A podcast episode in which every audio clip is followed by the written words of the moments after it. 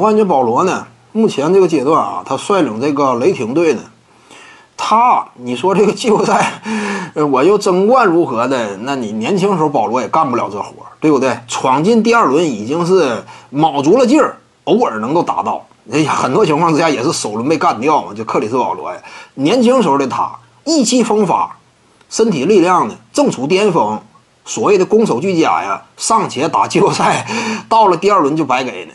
这是克里斯保罗吗？那你说这赛季啊，目前率领一帮重建小弟兄啊。呃，他本身呢，竞技实力也有所衰退。怎么讲呢？你要说冲出第二轮呢，也是夸张了。那这事儿只能说各种机缘巧合都凑到一块儿，各种有利条件都堆积到一块儿，有可能促成。那这相当于奇迹了，对不对？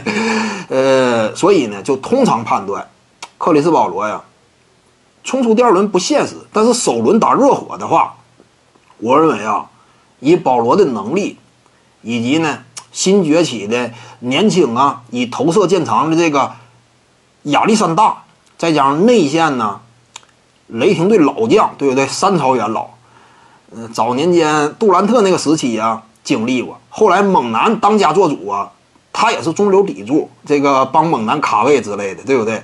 后来克里斯保罗到来之后呢，他也在队，三朝元老，那怎么讲？防守端有作为，进攻端呢？大吃小的话也能干一干，挡拆质量也足够优秀，因为他那个体格在那摆着呢嘛，一堵墙一样。克里斯保罗就擅长打挡拆。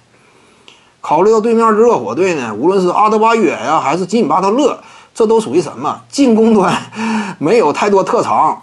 就是你别看吉米巴特勒偶偶尔啊，他也能投个绝杀之类的，但是他的进攻能力啊一般，非常一般。尤其是他是当家领袖的话，这个进攻层次。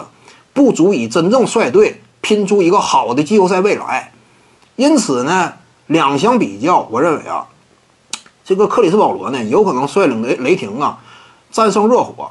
他俩要是首轮相遇的话，但是冲出第二轮不现实吧？克里斯保罗整个职业生涯也未曾做到过。